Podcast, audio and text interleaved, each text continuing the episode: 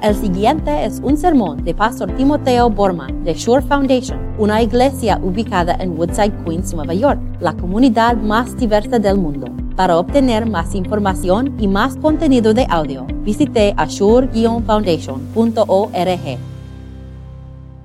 La palabra de Dios para este domingo se, se encuentra en las hojas aquí o también en la, la pantalla de Zoom se base en Zacarías capítulo 14, versículos 20 y 21. El Espíritu Santo dijo y profetizó esto. En aquel día, los cascabeles de los caballos llevarán esta inscripción consagrado al Señor. Las ollas de cocina del templo del Señor serán como los tazones sagrados que están frente al altar del sacrificio. Toda olla de Jerusalén y de Judá será consagrado al Señor Todopoderoso. Y todo el que vaya a sacrificar tomará algunas de esas ollas y cocinarán en ellas. En aquel día no habrá más cananeos en el templo del Señor Todopoderoso. Esto es la palabra de Dios. Si tienen sus Biblias abiertas, van a reconocerlo, pero si no tienen sus Biblias abiertas no van a reconocerlo. Pero es verdad. Estos versículos son los últimos dos versículos en el libro de Zacarías. Este es cómo termina el libro de Zacarías. Este es el show, podemos decir, el espectacular, si estamos pensando sobre 4 de julio, que va a venir este sábado. La parte del show donde todo el cielo está lleno con fuegos artificiales. Son los, este es el final del libro de Zacarías. Y mi pregunto para ustedes es esto están un poquito decepcionados.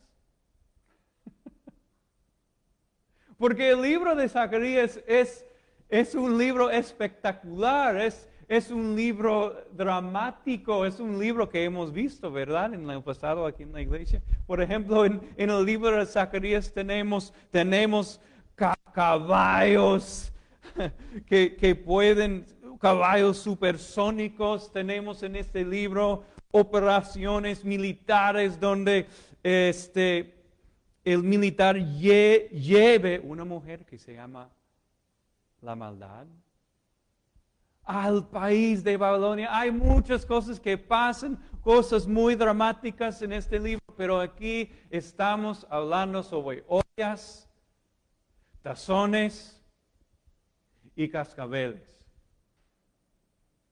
¿Están decepcionados? Porque la verdad, hay algunos eruditos que quieren criticar este final del libro de Zacarías. Por ejemplo, un erudito dijo esto. Estos cascabeles son, para, usar la palabra, Cecilia va, a ella le va a gustar esta palabra. Superfluos, cascabelas superficiales. O sea, ¿por qué, Sacristo, estamos hablando sobre cascabelas? ¿Qué tiene que ver cascabelas con mi vida? ¿Por qué estamos hablando sobre una cosa que está ahí, este, una decoración de un caballo de guerra. ¿Por qué? Otros quieren criticar Zacarías por habernos llevado a Macy's. Yo digo Macy's porque ¿dónde van a comprar sus cosas para la cocina? Probablemente van a visitar Macy's y van a buscar a ver qué, qué olla quiero, qué, qué tazón quiero yo. ¿Por qué estamos hablando acerca de ollas y tazones aquí en, en, en el final de Zacarías? Hay muchos que están decepcionados. ¿Ustedes están decepcionados? Un poquito por lo menos. El gran finale, como decimos en inglés. Y estamos hablando sobre cosas que no son esenciales. Cosas muy mudanas, cosas superficiales, superfluos, para decir esta palabra. Yo en mi mente tengo a veces una imaginación muy única, muy, muy extraña, pero en mi imaginación, estas cosas de la casa están teniendo una conversación. las ollas y los tazones y también los cascabeles. Como la conversación que pasa en 1 Corintios entre las partes del cuerpo. Recuerden esa conversación. Los ojos tan orgullosos están diciendo a las manos, no, pues no, el cuerpo no necesita a ustedes, pero sí necesito los ojos, ¿verdad? Y los pies están hablando también y los pies se sienten tan deprimidos, pero no somos esenciales, el cuerpo no, no, no me necesita, entonces quiero morir, dicen los pies. En mi mente hay una conversación pasando entre los cascabeles, los tazones y también las ollas que se encuentran aquí en este versículo. Y, y los tazones están diciendo, wow, somos tan orgullosos porque cuando los sacerdotes nos usan, nosotros recibimos la sangre. Y nosotros tenemos un propósito en la vida importantísimo, esencial. Pero ustedes, cascabeles, no son esenciales. Eh, un caballo no necesita cascabeles, ¿no es cierto? Y, y ollas, lo siento, pero nosotros somos mejores que ustedes. Porque, ¿para qué necesitamos una olla si tenemos tazones? Es interesante pensar sobre eso. Es importante por esa razón. Por la primera vez en, en nuestras vidas, estamos poniendo personas y sus trabajos en diferentes categorías. Algunas personas tienen trabajos súper importante, vamos a decir. Y el gobierno nos está diciendo, hay algunas personas entre nosotros que tienen trabajos esenciales. ¿No es cierto? Los médicos, los enfermeros y todos ellos, y las personas que venden licor. Ellos son esenciales, pero el resto de ustedes, váyanse a la casa. Ustedes no son esenciales para nuestra, nuestro mundo hoy. Váyanse a la casa, tienen trabajos superficiales y, y bueno, sí estoy criticando el gobierno un poquito. Yo entiendo por qué están eh, hablando sobre personas esenciales y personas que no son esenciales. Pero ¿qué pasa a la persona cuando o a la persona que ha recibido este mensaje espiritualmente? Tú no eres esencial. Vete a la casa, quédate ahí hasta que esto termine. ¿Qué va a pasar? Van a sentirse triste, decepcionado. Y van a pensar que no tienen propósito. Y esto es lo que está pasando hoy en nuestro mundo. Pero la verdad es esto. Yo pienso, yo pienso que muy antes de todo eso estaba pasando, había entre nosotros algunas personas pensando, ¿por qué estoy haciendo este trabajo. ¿No es cierto?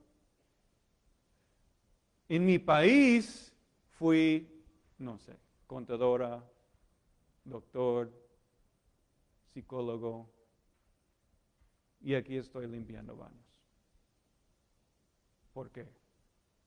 Es mi trabajo esencial. ¿Por qué estoy haciendo esto en mi vida? Y ahora, como nunca antes, tenemos que pensar sobre estas cosas por, por muchas razones. Uno puede ser porque hemos perdido nuestro trabajo. Y hay que pensarlo. ¿Qué, qué voy a hacer con mi vida? ¿Cómo voy a servir a Dios? El creyente, nosotros sabemos esto. El que tiene el Espíritu Santo, el creyente siempre quiere servir a Dios con todo su corazón para la gloria de Dios, con todos los talentos que nosotros tenemos. Entonces hay que pensarlo. ¿No es cierto? ¿Cómo voy a usar mi vida para el Señor? Y debo servir a Dios con mi vida en un trabajo que el gobierno dice no es esencial. Esto es la pregunta. Ahora, Zacarías vio un día, un día que para él fue en el futuro, un, día donde todo esto, las diferencias entre nosotros, las distinciones que hay entre este tipo, de trabajo y este tipo de trabajo, iba a desaparecer. Él, está enseñando aquí que va a venir un día donde no vamos a tener una diferencia entre un trabajo que no es esencial y un trabajo que es ah, esencial. Va a venir un día cuando no hay ninguna diferencia entre un trabajo secular y un trabajo sagrado a Dios. Va a venir un día cuando no va a haber una diferencia entre la noche y el día, cuando no hay una diferencia entre el calor y el frío. Esto es lo que está viendo Zacarías un día cuando una persona va a inscribir en un cascabel esta frase, en una cosa superficial. En una cosa completamente trivial, en una cosa que no es esencial la frase, consagrado al Señor. Él está viendo ese día. Y Él está viendo también cómo el Señor va a llevar esto a cabo, honestamente. Está viendo en este libro el Mesías, el rey viniendo a su pueblo, entrando la ciudad de Dios, Jerusalén, en un burrito. Está viendo también el Señor proviendo una fuente que va a limpiar toda la ciudad de Dios con aguas puras para hacer lo que una cosa profana, una cosa una cosa consagrada a Dios. Zacarías está viendo ese día y les cuento que el día ha llegado. Hoy es el día. Porque Jesucristo, nosotros sabemos, Él entró a la ciudad de Jerusalén en un burrito y fue colgado en una cruz. Y quiero que ustedes piensen, mediten en esto, el trabajo de Él fue un trabajo, pero bien feo. Un trabajo avergonzoso. Y ahí fue juzgado por nosotros. Pero les cuento esto también. Fue un trabajo, una obra divina necesario. Necesario para nuestra salvación. Y Él lo hizo. alegremente para nosotros. Y ahora las heridas de Jesús son en todos los sentidos una fuente para nosotros y, y no es que solamente nosotros somos limpiados y consagrados al Señor, sino todo lo que nosotros hacemos. Eso significa que cuando nosotros limpiamos un baño, ¿quién está limpiando el baño? Dios mismo. Cuando nosotros cuidamos a un bebé que no es nuestro bebé, ¿quién está cuidando a este bebé? Dios a través de nosotros. Cuando nosotros, cuando nosotros hacemos nuestros trabajos que el gobernador dice no es esencial, para Dios son trabajos esenciales y podemos decir son trabajos consagrados al Señor. Esta es una enseñanza revolucionaria. Lo que ustedes hacen no son trabajos seculares, son trabajos consagrados al Señor. No son triviales, no son superficiales. ¿No es cierto? Significa esto para nosotros. Y esto, esto es lo que quiero que ustedes hagan con esta enseñanza.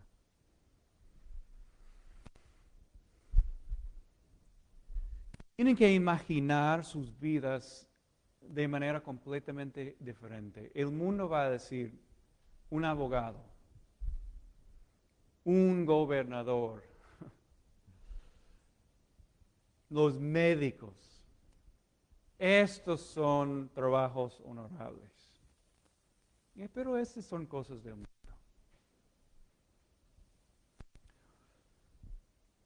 Necesitamos una nueva imaginación. Las personas que limpian baños son esenciales. Y este es un trabajo honorable. Entonces, cuando terminen de, limpiar un baño, de mandar un correo electrónico, tienen que hacer esto. Tienen que escribir, inscribir, esta es la palabra, inscribir en cada cosa que tú toque, tocas esta frase o e, estas letras, CS. ¿Saben por qué? Esa frase significa consagrado al Señor. Cuando mandas un texto, consagrado al Señor. Cuando cambias pañales, consagrado al Señor. Cuando sacas la basura, consagrado al Señor. Cuando estás limpiando en la casa y, eh, eh, limpiando los, platos en la casa, eso también consagrado al Señor. Tienen que inscribir en cada momento de tu vida esa frase consagrado al Señor. ¿Y saben lo que va a pasar? Van a vivir en la alegría del Señor. Lo que yo está haciendo, lo pequeño que sea, es santo, es puro por la sangre de Jesús. Es esencial para mi prójimo. Para mí, cuando yo veo este final del libro de Zacarías, para mí es el final perfecto. Porque lo que él está diciendo aquí, con, tazones, ollas y cascabeles, es que él nos está diciendo que el ordinario es, cuando un cristiano lo hace, algo extraordinario. Lo normal es algo increíble para Dios. Está cambiando nuestra perspectiva para que vivamos siempre para Él.